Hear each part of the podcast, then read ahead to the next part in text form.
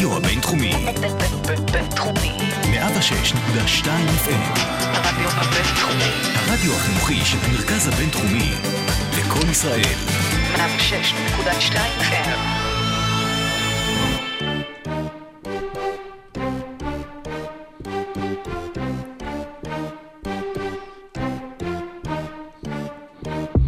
כל עוד N B A שתגידו לו את המספר שמונים ושתיים, זה בשבילו מספר אייקוני, מספר שישר מחבר אותו לליגה ולמספר המשחקים שיש בה בעונה. והיום אנחנו עושים N B A בפרק מספר שמונים ושתיים, אנחנו מבטיחים לכם פרק אייקוני לא פחות, אנחנו מקווים לפחות עם כל מה שקורה בליגה, וגם קצת לתת כבוד לאחד מגדולי השחקנים ברבע הרביעי ששיחקו את המשחק, הציפור, לארי ברד. אז הולך להיות ממש שמח בפרק, ולא נחזיק אתכם יותר מדי זמן בהמתנה, אנחנו נצא דרך ממש בעוד שלוש, שתיים, אחת, שמונה, עשר, תשע, טרילילית, טרללה. נוח, אני מתפוצצת. יצאנו לדרך.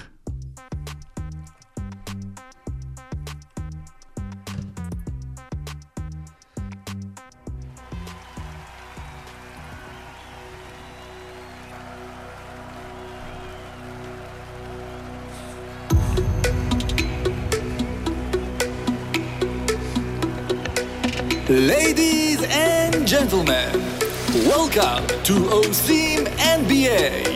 Here are your starting five. האם פורטלנד ואינדיאנה הם צמד מילואימניקים? האם כמה צמדים שהתבילו יותר מדי זמן הולכים להתפרק? כמה שחקנים בבידוד צריך כדי לעצור מומנטום של שיקגו? מה פחות הגיוני, ממפיס או יוסטון? ויום הולדת שישים וחמש לאיש ולאגדה. יא! יא! יא! יום יום רביעים, היום עושים בארץ נהדרת דמות, ראיתי להדר מרקס ובני כבודי. כן, שאלה מתי הגיעו כבר הדמות שלנו לארץ, מה אנחנו צריכים לעשות? היה לי דמות בבובה של לילה, הייתי שם חנון ש... בוא נגיד ככה, לא דייקו במציאות. אנחנו רוצים להגיע. מה נשמע ערן סורוקה? שה-P O T Y, שזה פיץ' אוף דה איר. פיץ' אוף דה איר, כן, בייבי. כן, זכינו בתחרות של סטארט-אפים, וזה כיף נחמד. וכל הכבוד. אנחנו פה במרכז הבינתחומי, או באוניברסיטת רייכמן, מכבדים אנשים עם תארים. משה, מה התואר שלך? תואר שני. כן. שתואר שלי? כן. אומיקרון. אומיקרון זה על שם מקרון? זה על שם ראש ממשלת צרפת, מקרון. מקרון? לא יודע, אני מסג, אני סתם. התקלת אותי, אז שאלת, נלחצתי, יצא לי... תשמע, בשבוע שעבר אתה ויתרת על התודה בסוף, והרחבת יותר בפתיח, אז אני מצל את זה ורוכב את זה עכשיו כמה שיותר. צפה להרבה תודות. אוקיי. זה כזה קרדיטים. כן, בסוף. תודה עליי, וזה שביוני עד הלום. לא, אל תאכל את המיקרופון, יש עליו העיקרון. לא, אני מתקרב, כי הוא... אה, לא שומע, אז אני אגביר. אני אגביר ונצא לדרך. עכשיו.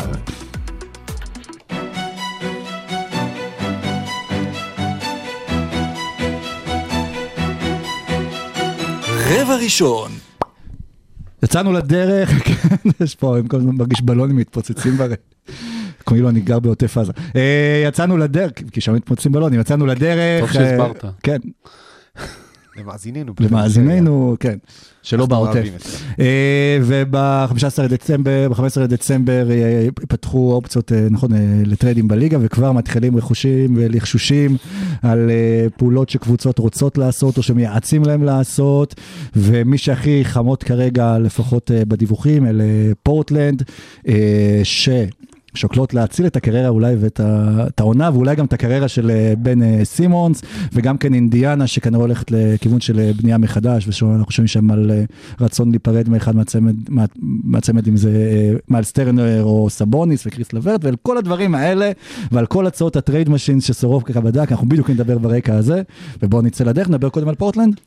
פורטלנד ואינדיאנה מבחינתי, יש את הבדיחה על שני המילואימניקים שנמצאים בשירות כבר פלוגת מילואימניקים בעצם, שנמצאת בקו כבר חצי, כבר חודש, ואז המפקד שלהם בא ואומר, יש לי בשורות טובות ובשורות רעות. בשורות הטובות, אתם הולכים להחליף גרביים. בשורות הרעות, זה אחד עם השני. אז פורטלנד ואינדיאנה, יש המון טריידים שנרקמים ביניהם, ושלא באמת לוקחות את פורטלנד לאיזשהו מקום. וואו, איזה גרביים, יש פה של סי ג'יי מקולום, ו... דמיאן לילארד. זהו, אז תקשיב, צריך להפריד את הגרביים שלך. אני מבחינתי, נכון, יש את הקטע הזה שכאילו יושבים שני ילדים מופרעים כזה בספסל האחורי, והמורה אומרת לכם, אתם צמד חמד, אני אפריד אתכם.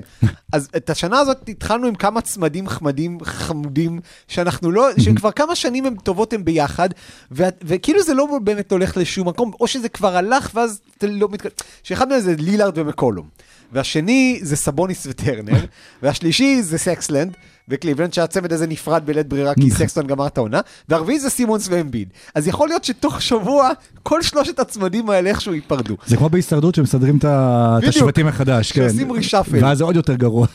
וזהו, וזה כאילו האמת שהדבר הראשון המעניין באמת, שקורה העונה, כאילו מבחינת משהו שלוקח לאיזשהו כיוון, בפורטלנד ובאינדיאנה, כי יש, נדבר על זה עוד שנייה, אבל יותר בעריכות, אבל בגדול, הליגה השנה מאוד מוזרה, יש כמה קבוצות מאוד טובות, איזה ארבע חמש, שזה ארבע מאוד גרועות, וכל השאר פחות או יותר אותו דבר, כלומר, אתה מסתכל על איזה קבוצה, אתה אומר, וואי, איזו עונה מבאסת יש לה, המאזן שלה זה אחת עשרה שלוש עשרה, אתה מסתכל על קבוצה, וואי, פתחת העונה מדהים, המאזן שלה זה שלוש עשרה אחת עשרה, ואז הן נפגשות ועושות, זאת של אחת עשרה שלוש עשרה, נצחת אז, אז כאילו באמת אי אפשר לדעת עכשיו כלום, ודווקא במובן הזה זה קצת מעניין שאינדיאנה באמת, דווקא אחרי שהביאה את קרלייל, זה כאילו מאמן שאמור לקחת את הסגל הזה ולרוץ איתו קדימה, הולכת ככה לסוג של פירוק, ומה שמבלבל עם פורטלנד, זה שקודם כל, הם עכשיו דיברו על זה שהם רוצים להביא אולי את מרק אברסלי משיקגו, או את סקוט פרי מהניקס, זה כמו שאני אגיד לך, תשמע, אני עכשיו מתלבט בין למבורגיני לבין, אה, לא יודע מה, פורשה, כשבעצם יש לי כסף ל... אני לא יודע מה... סוסיטה. לא סוסיטה, אבל יש לי כסף לכזה רכב משפחתי מיד שנייה אלפיים שמונה עשרה. אתה לא באמת תביא עכשיו את מרק אברסלי משיקגו בשביל ש... אני לא יודע מה... בשביל כאילו קבוצה שהשחקן השלישי הכי טוב שלה זה יוסוף נורקיץ'. אז, אז, אז השאלה אם פורטלנד הולכת לשינמוך או לשדרוג, אם היא רוצה לפרק או רוצה לחזק, ואת זה אף אחד לא יודע, וזה הדבר הכי מבלבל. ועכשיו פורטלנד גם בבעיה, כי הדיבור שהיה עליו זה באמת שסי.ג'יי מקולום יגיע לפילדלפיה, ושדמיאן לילארד רוצה לשחק עם בן סימונס שיגיע עליו, אבל הריאה של סי.ג'יי... תראה, כרגע הריאה של סי.ג'יי יכולה לתרום לפילדלפיה, כמו שבן סימונס תורם לפילדלפיה. כן. בואו אולי כדאי להגיד למה פורטלנד מתפרקת. מאזן בינוני והכל, אבל הם ציפו לעשות איזשהו שדרוג בקיץ, הרי דמיאן לילארד הביע מורת רוח מסוימת, הבטיחו לו שיהיה בסדר, חזר בגדול ואמר אני פה בשביל להישאר, עשו מהלכים מאוד מאוד קטנים לא חשובים, ואז עשו מהלך טיפה יותר גדול, הביאו את לארי ננס ג'וניור, זהו. ואז, ומה שקורה זה שפורטלנד, שנה שעברה הייתה קבוצה עשרים ותשע הכי גרועה בהגנה, והשנה הם שלושים, אחרונים בליגה בהגנה, הם עדיין התקפה טופ חמש איכשהו, כי בכל זאת סי.ג'יי וזה וכל הדברים האלה, אבל הם כל כך גרועים ומאמן אחר, וסגל לא שונה בהרבה, אבל טיפה. יש להם שלושה שחקנים אה, בעמדות אחד עד שלוש, שלילארד ובקולום לא טובים בהגנה. נורמן פאול משתדל, אבל הוא מטר תשעים, משחק סמול פורוורד, ומאחורה נורקיץ' וקובינגטון אמורים לחפות. עכשיו, קובינגטון נותנים לו תמיד לשמור על הקבוצה, השחקן הכי טוב של הקבוצה היריבה. קובינגטון שומר קבוצתי מצוין, יודע לחטוף, לקרוא מהלכים, שומר אישי לא משהו. ונורקיץ' בסדר גמור בהגנה, אבל הוא לבד, הוא משחק אולי עשרים וארבע עשרים וחמש דקות, לא יודע למה, את עבירות, תשישות, שומן, מי יודע, ואין מוצא מהדבר הזה, ולארי ננס לא עושה מה שעושים ממנו, ואנפר ניסיימוס שעולה מהספסל, התקפית הוא טוב מאוד העונה, עושה את הפריצה, הגנתית הוא יותר גרוע, מכל השמות שאמרתי יחד כנראה, שזה לא פשוט, לא פשוט בכלל, וככה מגיעים להיות ההגנה השלושים בליגה, ועם זה, כל מה שאפשר לעשות זה להגיע לפליין, או להגיע לפלייאוף ממקום שש, שבע, שמונה, לא יודע מה, זה לא הולך לשום מקום, ועם הבעיות, אבדומן, שרירי הבטן של לילארד, והריאה של סי.ג'יי, זה נראה שמשהו שם חייב להשתנות, ומהר. מה זה קרא סי.ג'יי ברע, כן. סי.ג'יי בלי רע. בלי רע, כן. מה שכמובן גם הוביל לחלק מהדבר הזה, למשבר עכשיו, זה הסיפור עם ניל אולש. עכשיו, פורטלנד, פול איילן היה באמת אחד מהבעלים היותר מעורבים בליגה, ואחרי שהוא נפטר הוא העביר את הקבוצה לאחותו שהייתה מאוד מאוד קרובה עליו, לג'ודי, וג'ודי הייתה ככה במוד של מה שנקרא זה עובד על תיגור. אבל ב-אן בי איי, כמו בהרבה דברים, כשאתה לא נוגע במשהו, כשאתה כאילו לא משפץ שום דבר שלוש שנים, פתאום מתחילות דליפות, ופתאום דברים קורים, ופתאום אתה מגלה שהג'נרל מנג'ר שלך, הוא, לפחות על פי חקירה של זה, כנראה בן אדם שמתעמר בעובדים שלו, ואז אתה צריך לפטר אותו. והנה, ג'ודי אלן סוף סוף מורגשת בפורטלנד אחרי שלוש שנים, אז עכשיו נמצאת מול שוקת שבורה, אין לה ג'נרל מנג'ר, מי שהיה אמור להיות ג'נרל מנג'ר ברח לפני איזה חודש, שהם העלו עכשיו, מישהו שהוא בכלל איש של אנליטיקות ו- וסטטיסטיקות, וזה בטח לא מישהו שאתה מרשה לו עכשיו, או שירצה לקחת על עצמו בכלל, להעביר את דמיאן לילארד. Mm. אם הוא יצליח עכשיו למצוא טרייד שמחזק את פורטלנד והופך אותה לקבוצה טופ חמש, מדהים, מטורף.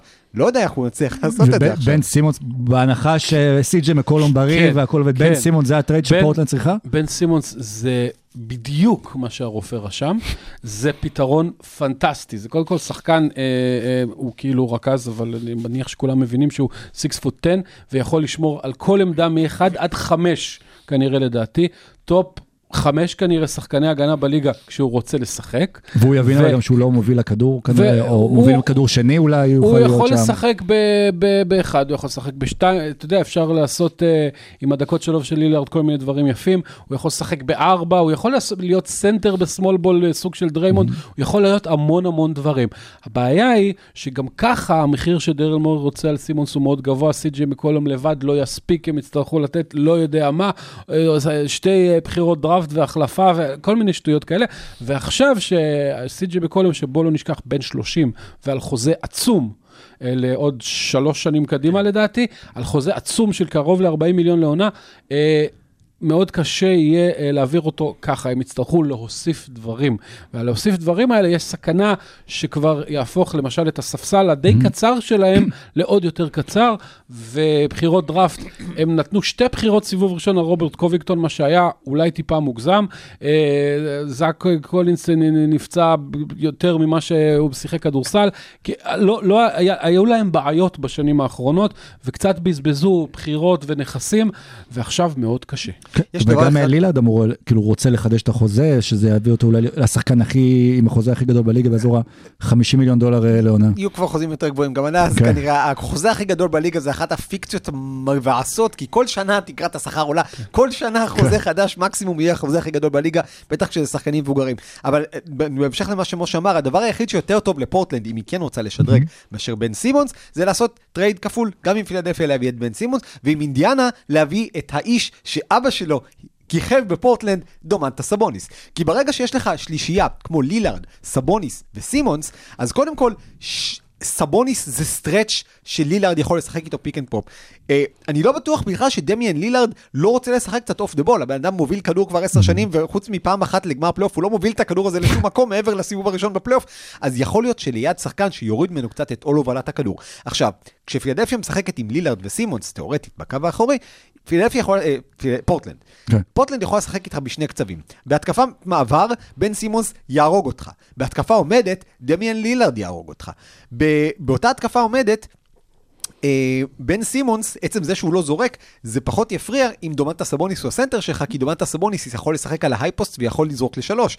אז אם באמת איכשהו פורטלנד תביא עוד ג'נרל מנג'ר, אגב מדברים על זה עכשיו שדמיאן לילארד רוצה לקבוע גם מי יהיה הג'נרל מנג'ר, בקיץ הוא קבע מי המאמן, לא ראיתי שזה שיפר את ההגנה של פורטלנד בינתיים, בטח לא יודעות של לילארד עצמו, אז אם איכשהו פורטלנד תצליח להביא גם את סבוניס וגם את סימונס, אז חוץ מזה שיהיו לה שני שחקנים שמתחילים בסמך ונגמרים בסמך, זה יהיה נותן להם חט חט וסמך סמך. בסוף אבל גם פורטלנד וגם אינדיאנה, אחת במזרח אחת במערב, זה קבוצות שדי עברו גורל זה, גם החליפו מאמן בקיץ, גם שתיהם ממש לא נמצאות במקום שהם ציפו להיות בבעונה הזאת, בטח עם הסגל שלהם.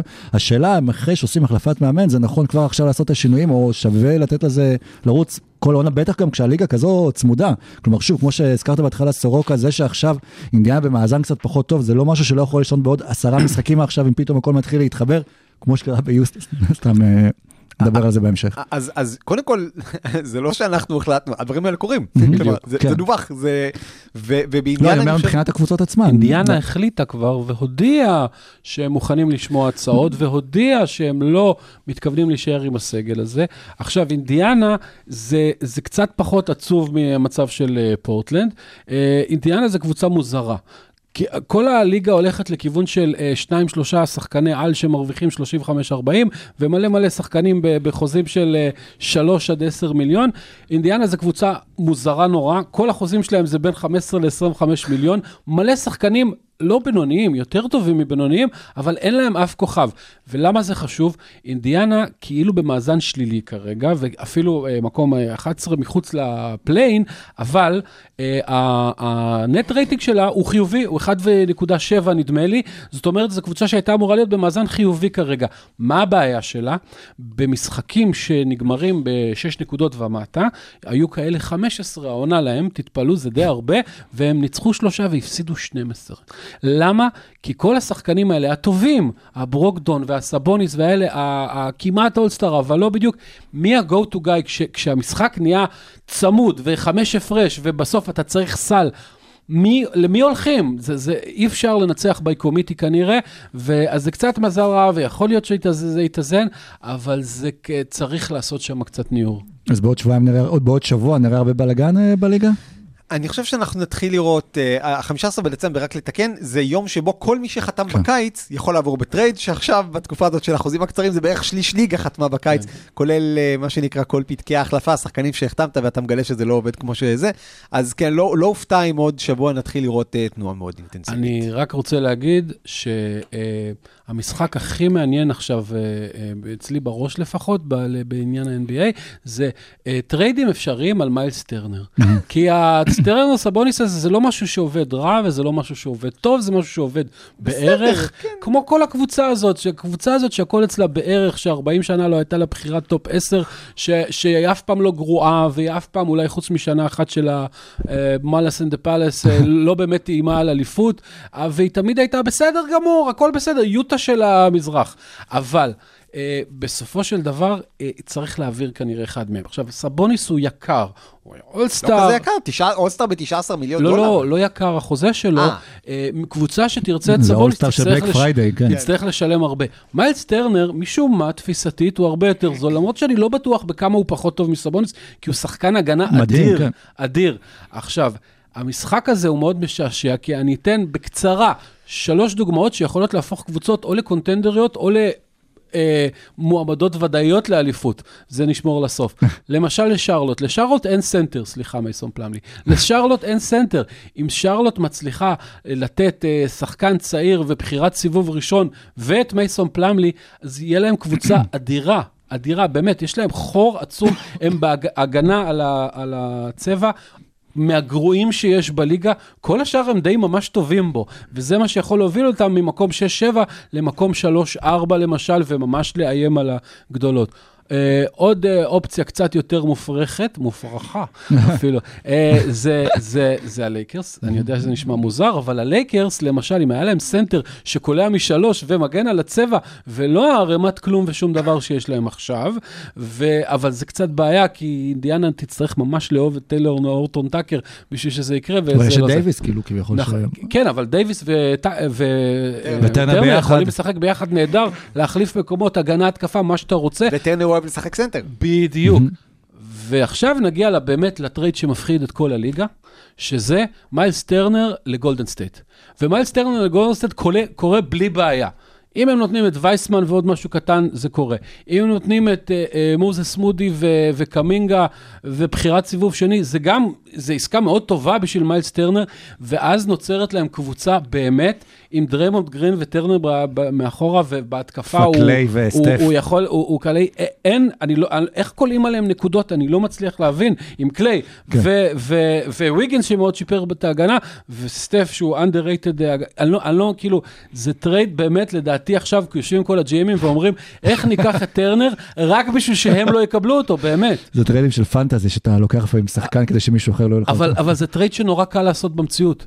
נורא קל, יש להם מספיק נכסים בשביל לתת אותו בלי בעיה, נכסים, משכורות, מה שאתה רוצה, ואם הם הולכים all in, והחלון של סטף הוא שלוש שנים, ארבע שנים, לא יודע, זה המהלך, והוא בן עשרים וחמש.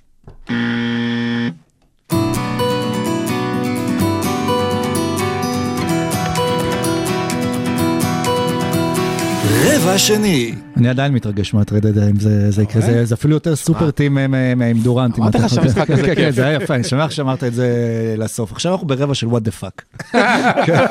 לא, כי עד עכשיו היינו ברבע שהכל ברור. כן. אני חושב שאי פעם מישהו פתח רבע באיזשהו פודקאסט N B A עם פורטלנד ואינדיאנה. בדיוק. אולי מאז סוף שנות ה-תשעים, אגב, שפעם אחת הם הגיעו לגמר, בזכות האיש שנדבר עליו ברבע. אני חושב שזה היה ברדיו N B A, אז ולא בפודקאסט N B A. ועכשיו אנחנו נדבר על כל התופעות המוזרות שקשה לנו להסביר, ואנחנו ננסה להסביר אותן בליגה, ובפרק הקודם בדיוק זה היה יום או אחרי, יומיים אחרי הפציעה של ג'ה מורנט, והתחלנו לדבר על, על ממפיס ומה הם יעשו, ודיברנו על זה שיש להם באמת סגל מספיק כווה, ומוש כבר חזה את מה שהולך לקרות, והנה ממפיס מורה שאולי לא צריכה את ג'ה מורנט. חזיתי, חזיתי. חזיתי, חזיתי, זה של איך כולם, לא? לא יודע, אבל, אה, כן, ג'ימבו ג'י. עכשיו, לפני שסורוקה בטח במקצועיות ינתח את איך יכול להיות שהם מנצחים כל כך יפה בלי ג'ה מורנט, אני רק רוצה להגיד שג'ה מורנט, מעבר לזה שהוא פצוע וחודש בחוץ, גם עכשיו קיבל קורונה. וזה נהדר, כאילו, הוא מסיים עם זה במקביל לפציעה. לי יש תיאוריה שאימא של ג'ה מורנט שלחה אותו לבן דוד שלה, ארלה, בשביל שארלה כבר קיבל קורונה, והם ישנו ביחד, הוא קבל ממנו, ואז הם סוגרים את העניינים עכשיו. ליקק ידיעות של זה ואת הכפתורים בבעלים. והבן אדם מקדים את זמנו, אומר, אומיקרון מגיע, אני פצוע, בום. הוא גם חיבל בזה לשיער של פרוק שם, נכון? מה זה היה? איפה ארלה? כן, באלכס חולה אהבה. פרוק אמינו. אני רוצה, שנייה, נתחיל באמת, קודם כל, באמת, הם פשוט לקחו את זה פרסונלי, כמה דברים בעניין ממפיס. קודם כל, הנה הקבוצות שהם ניצחו ברצף חמשת המשחקים הזה. סקרמנטו, בלי הרסון בארנס, ראשון הולמס, ובמשחק שבו לואי קינג, יש שחקן כזה, שיחק עשרים ואחת דקות. אחר כך... לואי קינג זה מישהו שהייתי לגמרי צופה בהופעה שלו במדיסון סקוור גארדן. זה המלך לואי, ארבע עשרה. לא ברור איזו הופעה, אבל היינו צופים בהופעה. אחר כך הם ניצחו את טורונטו, שבסדר, אנחנו תכף נגיע לטורונטו, כי יואל רוצה שנדבר על טורונטו. בסדר, הם מחוץ לתמונת הפלייאוף. הם מחוץ לתמונת הפלייאוף. בדיוק. אחר כך הם ניצחו ב-שבעים ושלוש הפרש את אוקלאומה סיטי בלי שני השחקנים הכי טובים שלה, שפחות או יותר בלי שניים משלושת השחקני הכדורסל שיש לה. אחר כך הם ניצחו את דאלאס בלי לוקה דונצ'יץ' וקריסטאפ פורזינגיס, ואז הם ניצחו את מיאמי במשחק בלי במה דה ביו, וכשג'ימי באטלר מחמיר את הפציעה שלו. כלומר, נכון שבחמשת המשחקים האלה באמת ההגנה שלהם פסיכית, עד אז אגב הם היו ההגנה הכי גרועה בליגה, מזל שהם השתפרו כי פורטלנד יכלה ליפול למקום האחרון, אבל כן שני דברים שעובדים לטובתם. קודם כל, ג'ארן ג'קסון ג'וניור מתחיל לשמור כמו חיה. מאוד משתפר הגנתית, האיש הזה כן קיבל חוזה גבוה, לא מקסימום, לא קרוב למקסימום, וזה חוזה שאם ג'ארן ג'קסון ימשיך לשחק הגנה כמו השנה, יהיה מצוין לממפיס לטווח ארוך. ודבר שני, טיוס ג'ונס נכנס לחמישייה, וטיוס ג'ונס הוא רכז טוב, מאוד סולידי, הוא לא מופרע כמו מורנט, הוא לא עושה דברים טורפים כמו מורנט, אבל הוא מצוין הגנתית, אה, יותר ממורנט, והוא, והוא מאוד סדרן עבודה באופי שלו. וכשיש לידך שחקנים שבאמת צריכים את הכדור, כמו דילון ברוקס וכמו אה, ג'ארן ג'קסון ג'וניור, אז לפעמים אולי טוב שיהיה סדרן עבודה. שוב, זה לא אומר שהם קבוצה יותר טובה בלי ג'ה מורנט, אבל כרגע, בהתחשב באילוצי הלוז, בואו נראה אותם בשני המשחקים הקרובים נגד אלאס, עם דונצ'יץ' ופורזינגיס, ונגד הלייקרס, ונראה אם הרי תורצים. אתה רוצה עובדה מפתיעה על ממפיס? הם ניצחו ב-שבעים ושלוש הפרש את אוקלאומה, הם במאזן חיובי, ועדיין הנט רייטינג שלהם שלילי. אני לא יודע איך זה אפשרי בכלל. כי הרבה משחקים היו מתפרקים, ההגנה שלהם הייתה מתפרקת, וזה מאחת הקבוצות שהיו אמורות להיות עמוקות בליגה. וכשג'ה יחזור כבר ימצא לפחות כרגע את ממפיס במקום הרביעי בטבלת המערב, ובואו נעמיק בזה אולי טיפה יותר, וזו השאלה בעצם. ג'ה מורנט, אנחנו כבר רואים שזה ליגה שיש בה מלא אספות של כוכבים, ביג שלוש, ביג ארבע, ביג שתיים, אצל ליברון ביג אחת עש, אושן אחת עש, והשאלה באמת אם ממפיס יכולה להיות מהקבוצות האלה סגנון סנטונו גם הביקטרי, אבל שתרוץ עם איזשהו כוכב אחד, ועוד מלא צוות, מש... צוות משלים, שהוא מספיק טוב, שהוא... אני לא בטוח שזה רק כוכב אחד עם ג'ארן ג'קסון. ג'ארן ג'קסון כאילו בגדול יכול להיות מה שקריסטאפס פורזינגיס אמור להיות ללוקה דונצ'יץ'. כלומר, באמת מישהו שפותח הגנות וגם משחק הגנה טובה בצד השני. פורזינגיס אולי יגיע לשם יום אחד, בינתיים ג'קסון עושה לשם צעדים טובים, בניגוד לג'יימס הרדן שעושה כל הזמן צעדים, אבל תראה, ממפיס, אני חושב שכשדיברנו על ה-אן בי איי עשר שנים קדימה, משהו כזה, בפרק, אחד הפרקים הראשונים בשנה שעברה, אני דעתי אמרתי שממפיס הולכת לקחת אליפות מתישהו באזור אלפיים עשרים וחמש. אז יכול להיות שעכשיו אנחנו רואים את זה. מסתכל על זה, מבחינת עומק, דזמונד ביין, עושה קפיצה נהדרת השנה קדימה. וג'ארן ג'קסון. ודיאנטוני מלטון. וברוקס. שחזר מפציעה לא מזמן. אגב, הוא כן היה משחקני ההגנה יותר טובים שלהם בשנה שעברה, והוא עדיין היה פצוע אז שבעה עשר משחקים ראשונים של העונה. הם עשו טעות לדעתי גדולה עם ולנצ'ונס, שהם נתנו אותו והביאו את אדמס. הם יכולים להיות טובים, הם יכולים לרוץ קדימה. צריך לראות באמת שג'ה מורנט חוזר, שההגנה שלהם לא חוזרת להיות קטסטרופה, אבל uh, נקווה שהיא לא.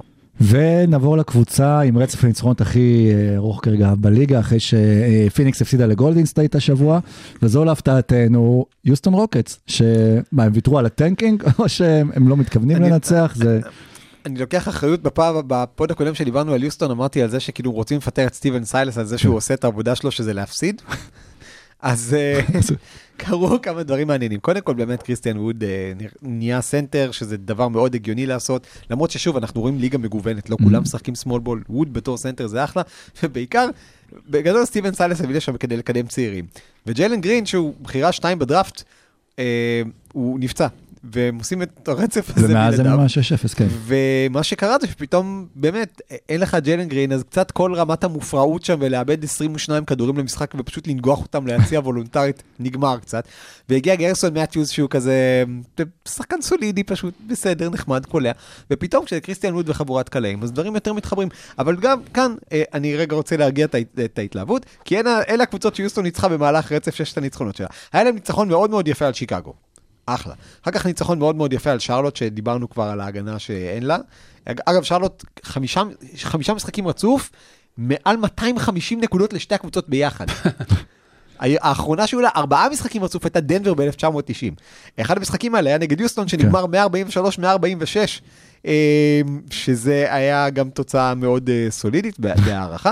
ואז הם ניצחו פעמיים את אוקלאומה סיטי, והם ניצחו את אורלנדו, והם ניצחו, אני חושב, את ניו אורלינס. כלומר, גם שם אתה מסתכל, אתה אומר, אוקיי, זה אחלה, זה מצחיק. אבל כולם נהנות בזה בסוף בליגה, אז גם ליוסטון יש את האופציה לעשות את זה, וגם מי הזכרנו קודם שאלה את הרצף? את ממפיס. את ממפיס זה, ובסוף...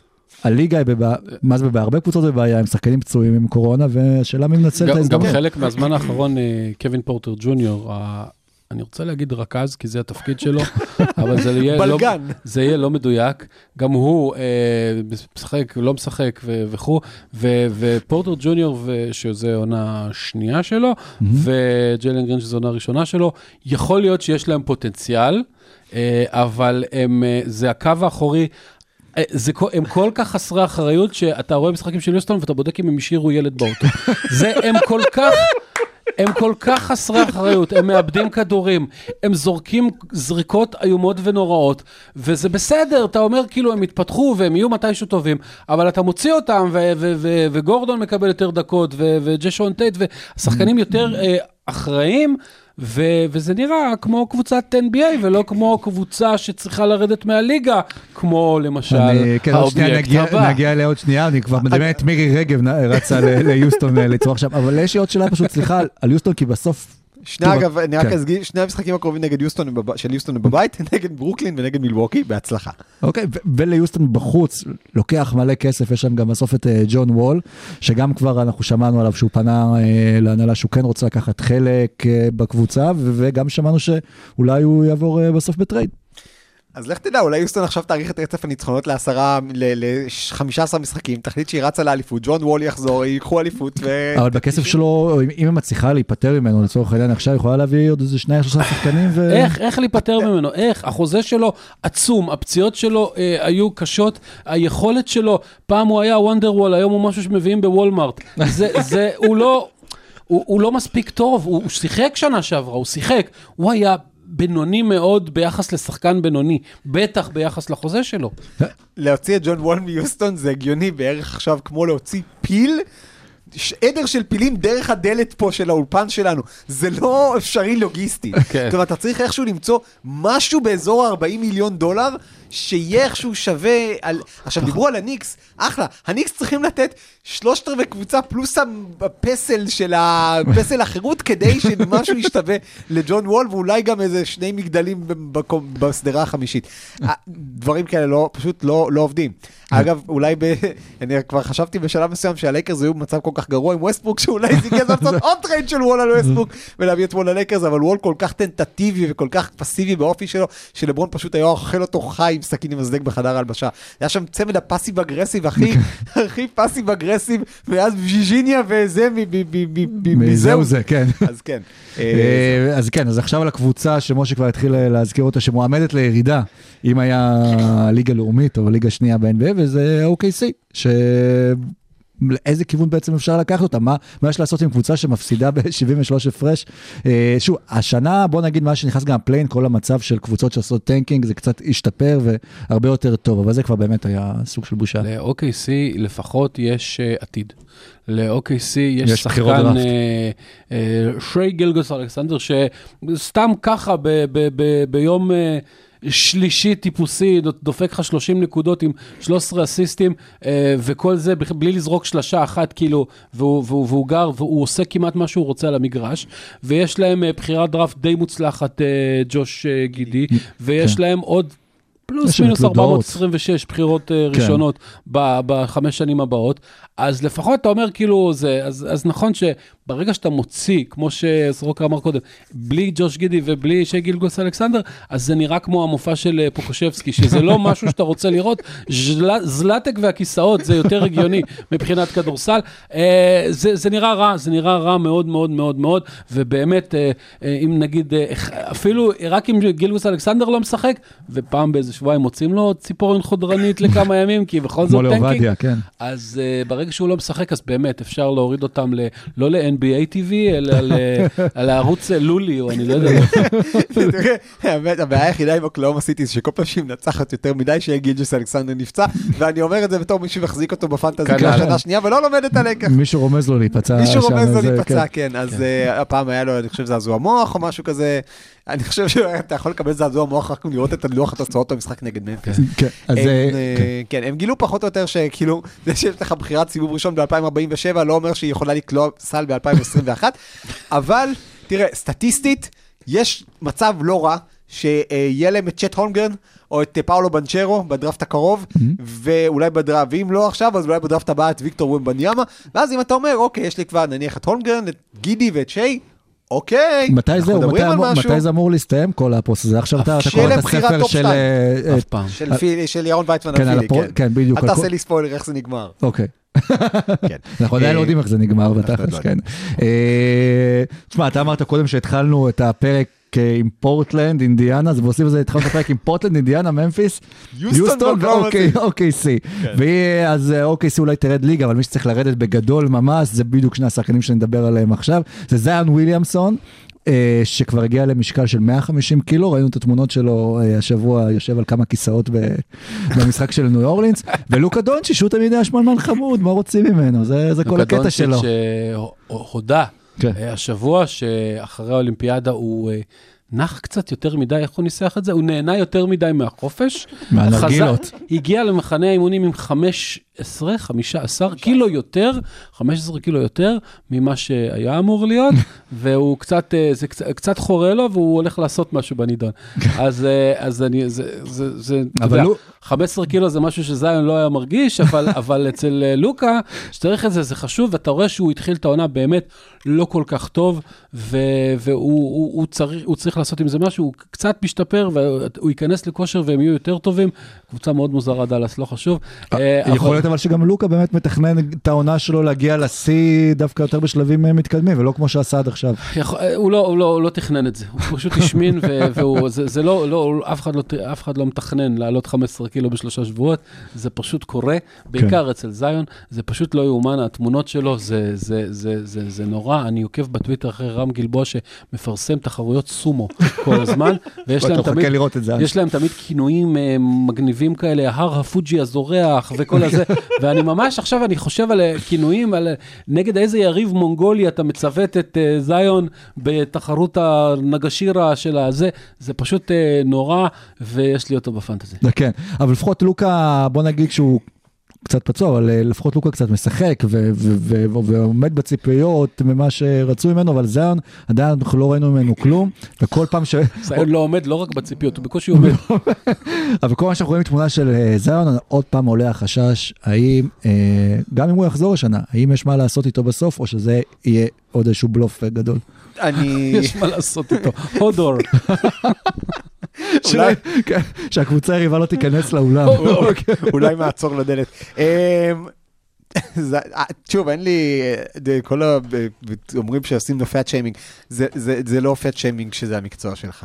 זה לא פאט שיימינג כשזה מה ש... כשבעצם אתה מסכן את הבריאות של עצמך, אתה מסכן עתיד של קבוצה ששווה שניים או שלושה מיליארד דולר. אגב, אם היית טוב, היא הייתה שווה כנראה עוד כמה מאות מיליוני דולרים. זה לא טוב כשאתה אה, אה, פוגע בכל החברים שלך לקבוצה, פוגע בג'נרל מנג'ר, אני לא יודע אם אתה אוהב אותו בכלל, יכול להיות שבגלל זה אתה פוגע בו, אתה פוגע בכל דבר חוץ מאשר ביצרני הקורסונים בניו אורלינס. כן. שזה אה, באמת, אה, אה, זה, זה גישה שהיא פשוט מבאסת, ו- מ- מכל אה, מובן שהוא, מכל דבר שהוא, ו- וזה יכול לגמור את הקריירה, הדבר הזה.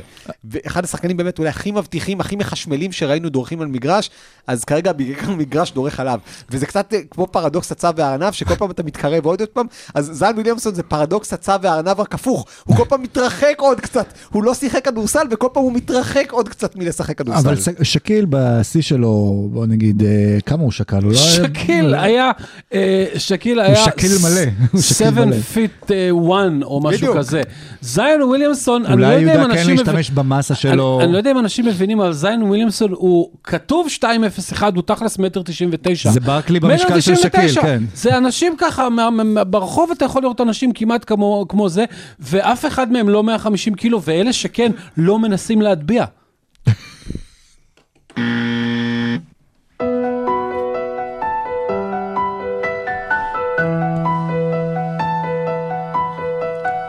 רבע שלישי. נדבר על משהו שמח, למרות הרנגינה הזו, וזו שיקגו, שממשיכה להראות יציבות, ולמרות שהיא סופגת מלא פציעות ונדבקים בקורונה, כרגע כמה יש להם? זה שבעה שחקנים לפי דעתי שכבר... שישה. שישה? זה כזה, כמו הסיפורים של... שהיית מזכיר את וויליאמס מההתחלה, אז אתה יכול גם איזה. זה כמו הזה של תפוחים על העץ, אחד נפל בהיפוצץ. אז שישה עשר, חמישה עשר שחקנים היו על העץ, אחד חטף קורונה. אז עכשיו גם תומאס חטף קורונה, והם הביאו את סטנלי, אף אחד לא יודע שמת תומאס שיחק שם בכלל, אבל מה שמדהים בשיקגו, זה באמת, זה, זה אתה, כל פעם מישהו אחר נפצע להם, ואתה מגלה פתאום עוד איזה שחקן מהספסל, שפתאום שחק ארבעים דקות, ו- ושחקנים ששיחקו עשרים דקות, פתאום שחקים שלושים, שחקנים ששיחקו שלושים, שחקים ארבעים, וממשיכים לנצח. וחזרו להיות אחת מהקבוצות המגניבות בליגה, שוב, באווירת הניינטיז, שבוא נגיד שמי שבאמת, שעכשיו הוא גם בחוץ, שמוביל אותם, או הכוכב שלהם, שהם טעינו בין כל הארבעת הכוכבים שלהם, זה דמר דרוזן, שמספק מספרים, ראיתי השבוע גם ששבו את קובי בגיל שלו, אחד לאחד. הוא הקלה הכי טוב בליגה ברבע הרביעי. ואני חושב שאנחנו סוף סוף רואים, דמר דרוזן תמיד היה כזה, בגלל שהוא היה באזור של לברון, ותמיד היה מפסיד ללברון, אז תמיד היה כזה, שחקן טוב כזה, אבל לא... ופתאום אנחנו רואים שכששמים לידו, גם אנשים שיודעים לחפות עליו מקדימה, גם אנשים שיודעים לחפות עליו הגנתית בקו האחורי, פתאום כשכל מה שאתה צריך ממנו זה באמת שוט קריאיישן, אז הוא מבריק, ואתה מקיף אותו במעטפת כל כך טובה, אז פתאום אתה מצליח להוציא את הפול דמר דרוזן אקספיריאנס, וזה כיף. רצית להגיד משהו? לא, לא אמרתי כלום, אני לא, אני עדיין, אלכס קרוזו עדיין מוביל את הליגה בחטיפות לדעתי. לדעתי סמארט, לא? אתה יודע, זה כן, זה גבולי. והם עושים את זה, מה שחשוב להגיד זה ששיקגו עושים את זה עם סגל מאוד מאוד מאוד מאוד קצר. והבעיה היא שארבעת השחקנים שם הם טובים מאוד, ויש להם עוד צ'ופצ'יק של ספסל, ואחרי זה לא הרבה, ולכן, בואו לא נשכח, דרוזן שלושים ושלוש, ובוקשביץ' שלושים ואחת, ו- וכל מיני, ו- וזק לוין כבר עבר איזה פציעה או שתיים מאוד קשות בקריירה, אז uh, uh, כל הדבר הזה הוא כיפי נורא, ואנחנו כולנו מתפללים שישארו בריאים, כי בלי זה יהיה להם מאוד קשה. ויהיה משם יותר uh, במזרח, מי שחוזרת לאט לאט, uh, uh, כי גם חזרו להרבה שחקנים, גם מפציעות וגם מקורונה, uh, זו פילדלפיה, הם אמביד מספק השבוע גם כן משחק מפלצתי, ורק משווה ליום שיבואו, כמו שדיברנו ברבע הראשון, הטרייד שיקח משם את סימונס, ויוכל לתת באמת לקבוצה לרוץ ולהיות קונטנדרית רצינית, כמו שהיא, כמו שמצפים ממנה. והשאלה עכשיו, כשאתה מסתכל על פילדלפיה, קודם כל אמביד באמת היה לו קשה עם קורונה בהתחלה, ו... והוא חוזר, לא פשוט אבל חזר, ונתן משחק מצוין נגד מינסוטה, נתן משחק מצוין היום, השבוע נגד שרלוט, ו... ואתה מסתכל, אתה אומר כאילו, אוקיי, מה חסר לפילי? כי בסוף טייריז מקסי מתפתח יפה, וסט קרי, אומרים שלא, לא, לא הכתי זריקה, בערך מאז שהתחילה עונה. ושזה זריקה אחת יותר ממה שקרי אירווינג הכתי. ו... ואתה אומר כאילו, הקבוצה בסדר, ואז אתה מסתכל על המאזן, ואתה... את, כאילו אתה מרגיש שדברים מתחילים לזרום שם, אבל שעדיין חסר להם משהו, ו... ואתה לא יודע מה חסר, אבל, אבל כאילו זאת פתאום נית, באמת נהייתה קבוצה סביב אמביד וגארדים זריזים, mm-hmm. ומקסי כאמור מאוד השתפר, וזה נראה שדברים הולכים פה לכיוון החיובי, ורק השאלה באמת גדולה, מה קורה עם סימונס, והאם פילי מרגישה שכמו שזה הולך עכשיו, זה באמת הולך למשהו, יש לי דיון מעניין בטוויטר עם עומר רפפורט, או את mm-hmm. סיקסרס, אני חושש ששוב, אם פילי עוד פעם אף הסיבוב ראשון, או מפסידה ארבע אחת למילווקי או ברוקלין, סיבוב שני, אני לא יודע אם דוק ריברס ודריל מורי שניהם מתחילים את השנה הבאה שם. שניהם או... לא יודע אם שניהם ביחד. דריל כנראה כן, דוק אולי לא, ושוב, אם אתה עכשיו דריל מורי, ואתה מחליט שאתה השנה לא מעביר את בן סימונס בכלל, ונניח שג'ואל אמביד חוזר לעצמו ונתן לו דונה טובה, והם מפסידים ארבע אחת לברוקלין בסיבוב השני, או למילווקי, שזה יכול לקרות. האם, אתה אומר לעצמך, היה שווה את כל הקקה הזה עם בן סימונס, רק, ו- ולבזבז עוד עונת פריים של ג'ואל אמביד, רק בשביל לא לקבל שבעים וחמש או חמישים ושמונה סנט for the dollar? אם זה שמונים וחמש זה משהו אחד, אם זה חמישים ושמונה זה משהו אחר. שבעים ושש זה השאלה. הבעיה היא שיש להם שחקן טופ עשר בליגה, טופ חמש אפילו, אפשר להגיד, שנה שעברה השני ב-אם וי פי. אנדר דרמונד. כן, אנדר דרמונד. לא, מי שגר בראש של אנדר דרמונד האמת.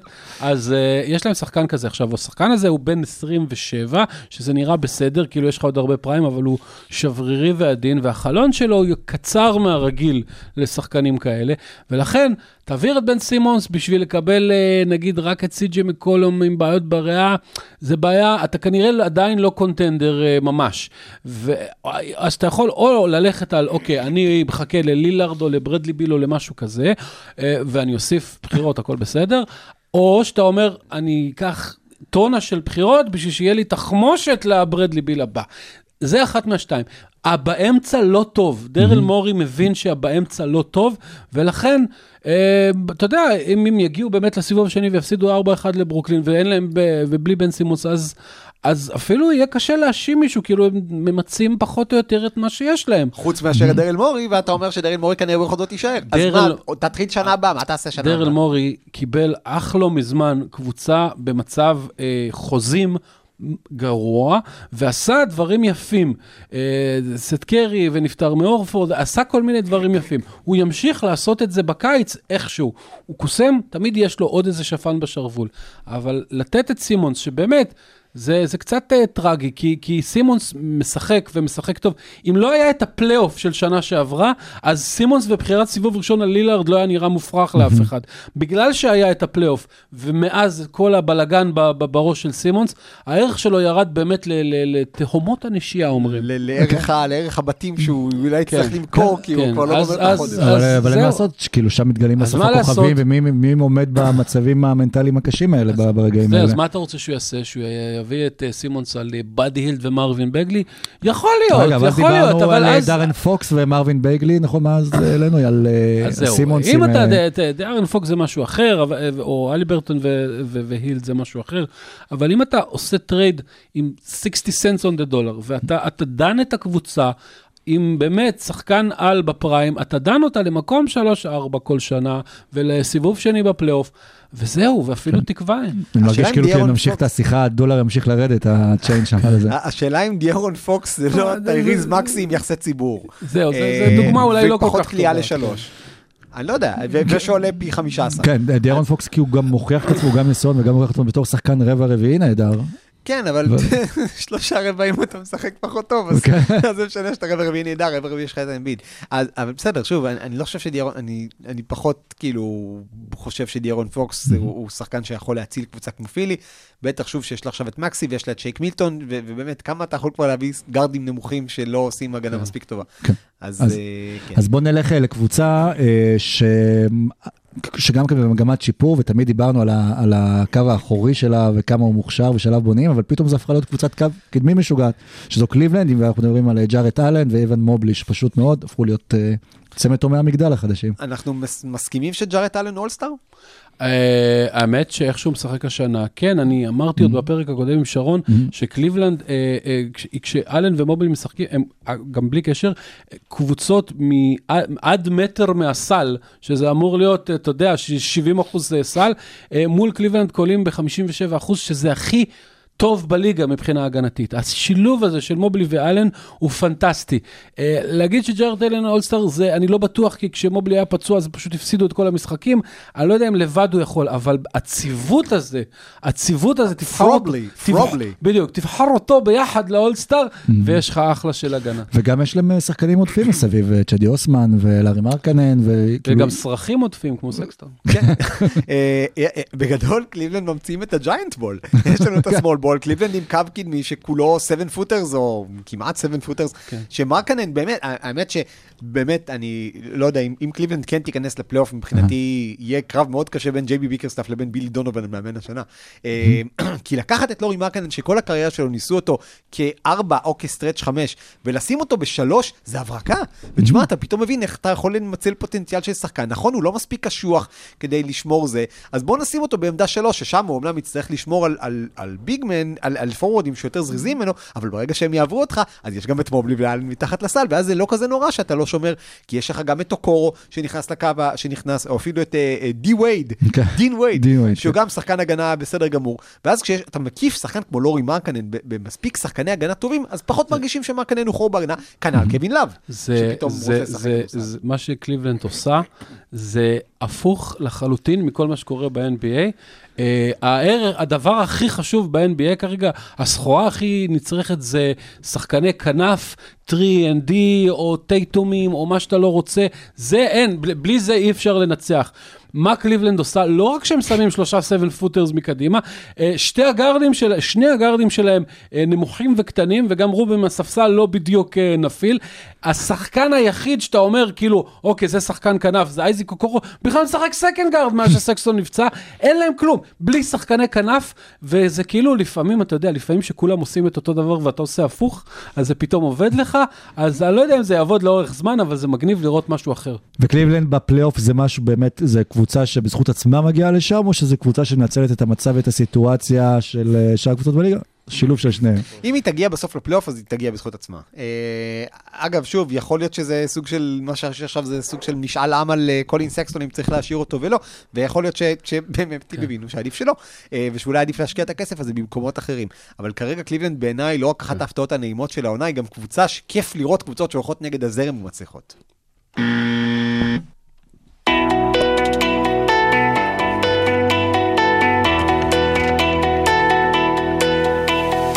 רבע רביעי. מה זה? איזה ציפור? כן. כן. זה אגדה. כן. כן. לארי ברד, האגדה באמת חגג יום הולדת שישים וחמש השבוע, ואת הרבע הזה אנחנו נקדיש לא, זה כיף גם להקדיש רבעים לאנשים לפני שהם מתים, בזמן שמות בחיים, ובואו נתחיל באמת, כאילו מלארי ברד, האיש ששינה אולי את הליגה באייטיז, הוא לא היה שם לבד, הוא עשה את זה ביחד עם מג'יק ג'ונסון, שביחד בנו את היריבות הגדולה של הלייקרס נגד הסלטיקס, אבל לארי ברד פשוט, הוא אולי השחקן, בוא נגיד, הלבן, שכרגע יש הכי הרבה שחקנים לבנים שתמיד משווים אליו, זה לארי ברד. האמת שדווקא יצא לי לחשוב, בדרך לכאן, אם לארי ברד היה משחק היום בליגה, כאילו כמו מי הוא היה. ובעצם כאילו אתה אומר מבחינת אולי סגנון המשחק זה הכי דונצ'יץ', אבל כאילו כל מה שאנחנו מדברים עכשיו על דונצ'יץ', על לחזור חמישה עשר קילו יותר, זה כאילו מאה ושמונים מעלות מקושמה של לארי ברד. ואז הגעתי למסקנה מי הכי מזכיר לי את לארי ברד בליגה של היום, וזה אולי יהיה, יהיה קצת עוול ללארי ברד, אבל מבחינת אופי, ג'ימי בקטס. כלומר, אתה אומר בסוף מישהו שכזה אוכל, רוצה ללעוס ליריבים שלו את המוח, ואז ללעוס אותו על המגרש, זה מנטליות שקצת חסרה בליגה של היום. ואני אומר, כאילו, אם לארי היה היום משחק בליגה, האם הוא באמת היה לארי לג'נד, ש- ש- שהיה אז בשנות ה-שמונים. אני לא בטוח. אני, אני אומר, הוא כן היה שחקן מצוין, כן היה אולסטאר, כן היכולות שלו, אבל בסוף, הווינריות שלו, באמת מה שעשה בשנות ה-שמונים, זה לא רק הניגוד עם מג'יק, זה הווינריות שלו, זה, זה הבן אדם לא לקח, אנחנו פרק שמונים ושתיים, לארי בירד, אם היה אפשר, היה משחק שמונים ושלושה משחקים מתוך שמונים ושתיים, והיה עושה את כל זה, כשאחרי משחק ולפני משחק, הוא לא מסוגל לשבת כמו שצריך, בגלל בעיות הגב שלו. אז מהבחינה הזאת, הוא באמת היה מעורר הערכה והערצה, וזה בן אדם ש, שפשוט, המוסר העבודה שלו, הפסיכי, היה לא רק הדין, מתאים ל-די אן איי של בוסטון, אלא גם באמת השראה לאנשים במשך שנים. כולל גם מייקל ג'ורדן, שהפך בימים להיות אחד החברים הכי קרובים שלו, עשו פרסומות ביחד, שיחקו גולף ביחד, והוא האיש שבסוף נתן לו גם את הכינוי אלוהים. לי אין ספק שלארי בירד גם היום היה יכול להיות, היה שחקן, מה זה מוביל בליגה? אם וי פי גם יכל להיות השנה.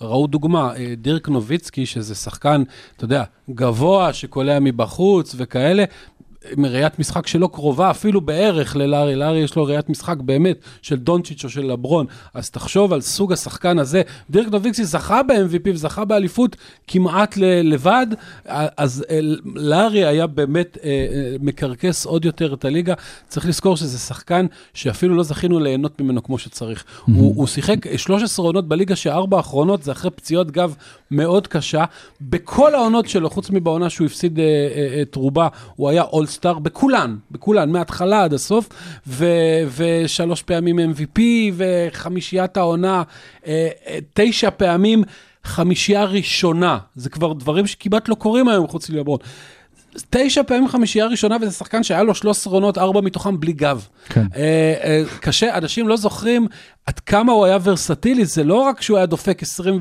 וחמש נקודות למשחק, הוא, הוא היה ריבאונדר יותר טוב מדרק עם איזה עשר למשחק, ונותן שמונה תשע אסיסטים כל משחק. הוא היה הכי קרוב לטריפל דאבל, ואם הוא היה היום משחק, הוא היה קלעי אדיר, הוא שלוש פעמים לקח את אליפות השלשות, פעם אחת בטרנינג, ואם הוא היה משחק היום, הוא היה זורק הרבה יותר, הייתה לו עונה שהוא קלע שלשה למשחק, והוא עמד על ארבעים אחוז, שלושים ותשע, ארבעים ואחת, אבל אם הוא היה משחק היום, הוא היה זורק שלשות בכמות, אולי לא של סטף קרי, אבל בטח בכמות של רוב הפינות בליגה. אבל אריז באמת מהשחקנים, כשאתה אומר על שחקני עבר, שהם היו משחקים ב-אן בי איי של היום, זה היה להם הרבה יותר קשה, חוקים, היה להם קשה להתמודד, והוא דווקא מהשחקנים שאתה אומר בדיוק, אז ההפך, כאילו הוא היה יכול להיות אפילו שחקן הרבה יותר גדול, ואז איפה זה היה שם את המקום שלו בהיסטוריה, איפה המקום של לארי בירד עכשיו בהיסטוריה?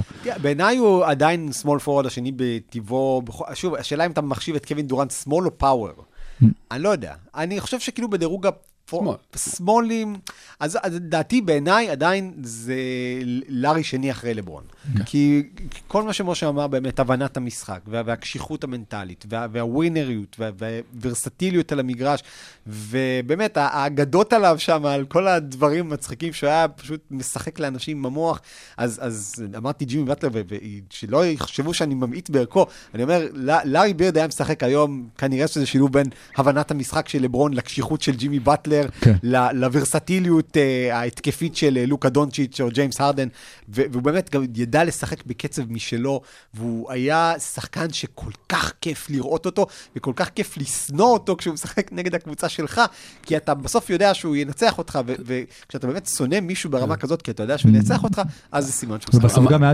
שלארי כאילו פרש מנגרוסה בוסטון, לצורך העניין, לא יודע אם לקרוא לזה, שוב, זה לא באשמתו, כן? אבל רק עם אליפות אחת. כשאתם מסתכלים שוב, משווים את זה לעומת הלייקרס. לא, קודם פשוט צורק אמר דונצ'יץ', וזה דוגמה טובה ולא מספקת, בשביל שאנשים שלא חיו בשנות ה-שמונים וראו אותו יבינו, אז תדמיינו את דונצ'יץ', רק דונצ'יץ' קולע ב-שבעים וחמישה אחוז מהעונשין וב-שלושים וחמישה אחוז משלוש, דמיינו את דונצ'יץ' עם תשעים אחוז מהקו, ו-חמישים אחוז מהשדה ו-ארבעים אחוז משלוש. וקשוח ומרביץ ושפם. זה השחקן, ודונצ'יץ' היום בלי הקליעה של לארי, הוא שחקן טופ חמש, טופ שבע בליגה, אז לארי היה טופ אחד, שתיים.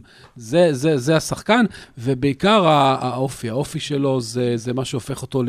היה לו קילר אינסטינקט, מייקל ג'ורדן אמר עליו פעם, שאם אה, הוא, אם זה, אם לא הוא, אז השחקן היחיד שהוא היה רוצה לראות את הכדור בידיים שלו בסוף משחק זה לארי בירד. אין מחמאה יותר גדולה מזה, ובאמת, זה קילר אינסטינקט שהיה באמת למייקל ולקובי, וזהו. טוב, אני אשתמש, משה, בגנים שלך, בשביל לשאול אותך על דירוגים, ולשאול, אז איפה אתה מדרג את לארי בירד? אתה עולה או דווקא עמדת השמאל פורוורד? עניין הדירוגים הוא קצת בעייתי.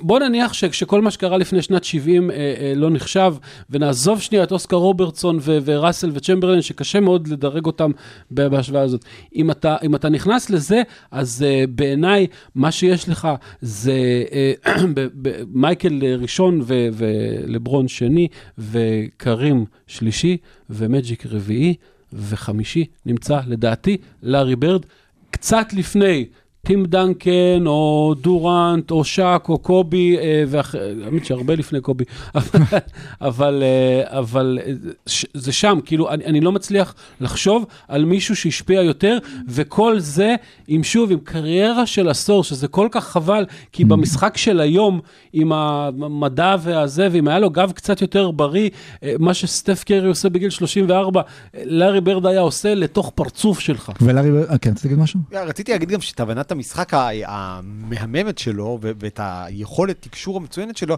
הוא כן לקח אחר כך לקריירה מאוד טובה, גם כמאמן ומנג'ר. הוא הבן אדם היחיד אי פעם שזכה אם וי פי בתור שחקן, מאמן העונה וג'נרל מנג'ר העונה. אין, לא היה אף אחד אחר. נכון, ואחרי קריית משחק, אז באמת, לארי הגיע לבוסטון מאינדיאנה. פרנץ' ליג. The Hick from French League. כן, ואחר כך חזר לאינדיאנה בתור מאמן וג'נרל מנג'ר, האיש גם הביא את שרס לאינדיאנה, וזה חבל אולי שזה נקטע, או שזה פשוט נמאס לו באיזשהו שלב. אני חושב שכמו בקריית המשחק, גם שם לארי פשוט אמר שכשהוא לא מרגיש שהוא לא יכול להיות הכי טוב, כשהוא כאילו מעבר לשיא שלו, לא רוצה למשוך בשביל למשוך. לא נלבש את הסניקרס בשביל להגיד שלבשנו אותם. והוא באמת הביא את אינדיאנה למקום שהיא לא הגיעה אליו עד אז, והיא לא הגיעה אליו מאה, אז ספק אם היא תגיע אליו אי פעם. אולי אם היא תעביר את טרנר בטרייד. ומהבחינה הזאת, שוב, הוא היה בן אדם שכל כך אהבו לאהוב אותו, שגם שחקנים הקריבו בשבילו, ועדיין הוא, הוא ידע לא לרמוס אותם. כלומר, אין לו את התסמונת הזאת, לא הייתה לו את התסמונת הזאת, אתה יודע, תסמונת ש, שאם אתה לא מצליח לשחק ברמה שלו, אז אתה תעוף מכאן ו, והוא יהרוג אותך. אנשים אהבו אותו, אנשים פשוט אהבו אותו. הוא לא רמס את החברים שלו לקבוצה, אבל מעולם לא היה מישהו שרמס ככה את היריבים. סיפורים על הטרשטוק של לארי עד היום אפשר, יש אין סוף, אחד ה... אני רוצה להגיד הסחורים עליה, אבל אני לא זוכר נגד מי זה היה, איזשהו שחקן שהתחצף וכאלה, והיה משחק בקריסמס, ולפני המשחק לארי בירד ניגש אליו ואמר לו, I have a present for you. וזה הכל. והלך, והמשחק נמשך ונמשך ונמשך, ואיפשהו ברבע הרביעי אה, הוא, הוא קלה לו שלשה על הפרצוף מתשע מטר, ואמר לו, Merry fucking Christmas. והבן אדם, הבן אדם חיכה ש- שעה וחצי עם הדבר הזה, הוא, הוא, הוא מרים לעצמו להנחתות, ואתה יודע, נקמה מוגשת קרה. אין בין... היכולת שלו באמת להיכנס מתחת לאור ולתוך המוח של היריבים, היא באמת אין שני לה. אני חושב שהתמונה הכי כהן של לארי בירד שאני זוכר, זה לאו דווקא מקריית הכדורסל, מקריית האימון. כשרג'י מילר קלע את הסל ניצחון, כשהוא דוחף את ג'ורדן בדרך לשלושה ניצחון שם בפלייאוף, ואז המצלמה התמקדה בהילוך החוזר על הפנים של לארי בירד ברגע הזה, ורואים את כל הספסל של אינדיאנה בטירוף, הקהל נופל לתוך המגרש, ורק הוא לועס את המסטיק ומסתכל על על האירוע. אגב, צ'אק פרסון. צ'אק פרסון זה... בדיוק בדקת בזמן שדיברת, אז צ'אק פרסון... קליבלנד, נכון? כן, זה כל מיני מקומות. הרבה קבוצות. אתה מדבר על התמונה האיקונית, מבחינתי התמונה האיקונית של לארי בירד, היא לא תמונה שלו על המגרש, אבל כן כשחקן, לארי בירד מנפנף את המגבת. היה באמת שהוא כבר היה יורד לספסל לכמה דקות, הוא היה כזה צ'ירפול, וכמו שמשה אמר, לחברים, ליריבים הוא היה סיוט, לחברים לקבוצה הוא היה מתנה, והוא היה באמת בן אדם עם כזאת שמחת חיים, ושוב, סיפור אישי, משפחה, לא פשוט בכלל, ו- ועם כל הבעיות וזה, הוא הגיע והוא היה מודל חיקוי בכל כך הרבה מובנים, שבאמת... איך בן אדם מנצח תחרות שלשות מול השחקנים הכי טובים בעולם, בטרנינג. אני רוצה להבין את הקונספט. זה לא רק השאלה איך הוא מנצח, זה איך הוא בא, א- א- כמה, כמה ביטחון עצמי צריך להיות לבן אדם שאומר, לא, אני לא יוריד את האימונית, אני משחק ככה, בבקשה, זה אשכרה לבוא לכולם ולהגיד, אני עם יד קשורה מאחורי הגב, נראה אותך. זה נראה לי גם המספר שלשות נקודות, לפחות בטחות שלשות, לפני שינוי החוקים הכי גרוע. כן, שלושים וחמש נקודות הוא עשה לדעתי. לא, לא, עשרים וחמש נראה לי. לא חושב שהיה אפשר להגיד. לא היה מספיק כדורים צבעוניים וכל השטויות האלה, זה לא משנה בכלל. הוא נכנס, סיפור מפורסם עליו, שהוא נכנס לחדר ההלבשה לפני התחרות, ואמר, "Who's coming second?" וזה כאילו, תדע, אתה יודע, יש קו דק בין להיות שחצן מגעיל לבין להיות לארי ברד, והקו עובר ב... יש לך קבלות. פשוט אתה עושה את כל מה שאתה מבטיח. טוב, אני לא אסיים את, ה... את, ה... את הפרק בלי להציע לכם את מוצר ה-אן אף טי החדש שמסתובב כרגע בשוק, שזה, משה, אתה רוצה להציג אותו? זה בעצם רגעי ה-C של קובי סוויסה. K S, סבוטג. זה עדיין לא הגיע ל... זה, זה אן אף טי מאוד אצטטי. וכן, זה... זה יותר מאשר זה מעיד על קובי סוויסה, זה מעיד על אן אף טי. זה באמת... זה מעיד על זה שאני לא ידעתי מי זה קובי סוויסה. וואו, איך אתה יכול לדעת מי זה קובי סוויסה? אני לא יודע, מי זה קובי סוויסה? תסביר לו מי זה קובי סוויסה. רק קובי סוויסה יכול להסביר מי זה קובי סוויסה. האיש שאשור לעשות את שמול השאר, אין להם כן את הקובי סוויסה. אני יכול לעשות אן אף טי של הרגעים הגדולים של סטנלי ג'ונסון בשיקגו. כן, שבכמה שקורת זה, זה השאלה, כן. טוב, אז עד כאן פרק שמונים ושתיים. זה לא אומר שסיימנו את העונה, זה אומר שלהפך, שרק אנחנו... אנחנו נהיה לארי ברד, אנחנו נשחק שמונים ושלוש משחקים בעונה של שמונים ושתיים. בדיוק, וזה אומר שרק עכשיו מתחיל להיות מעניין, גם בעונה וגם בעושים אן בי איי.